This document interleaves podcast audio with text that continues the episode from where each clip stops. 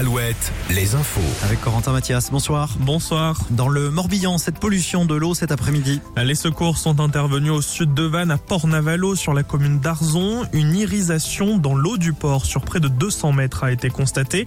En clair, l'eau présentait différentes couleurs. Fort heureusement, cette pollution a rapidement été traitée.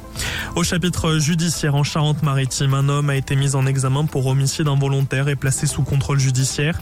Il s'agit du mari de la femme retrouvée sans vie à son domicile de Surgère mardi.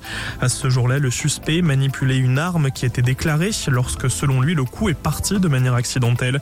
La victime a été mortellement touchée à la tête.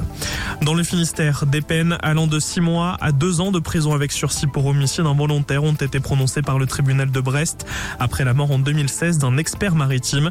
La victime avait été asphyxiée lors de la visite d'un chantier de déconstruction d'un navire en août 2016 sur le port de commerce de Brest.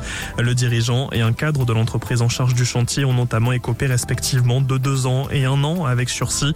Le président de l'entreprise a également été condamné à 11 000 euros d'amende.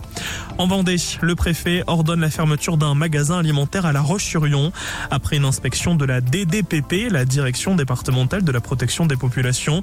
Elle a relevé des manquements aux règles d'hygiène tels qu'un mauvais nettoyage des locaux et des équipements ou encore l'absence de traçabilité. On passe au sport, il y a du foot ce soir. Oui, Julien, avec le match Rennes puis envolé pour le compte des quarts de finale de la Coupe de France.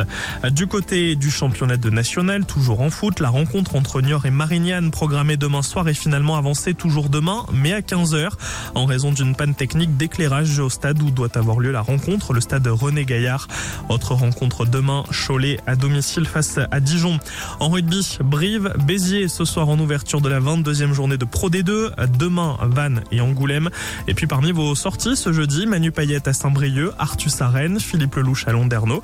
Côté concert, Julien, Roméo Elvis à Nantes, Chaka Ponk au Mans. Je note. Merci. Notez. L'info continue sur alouette.fr et sur l'appli Alouette. Merci Quentin.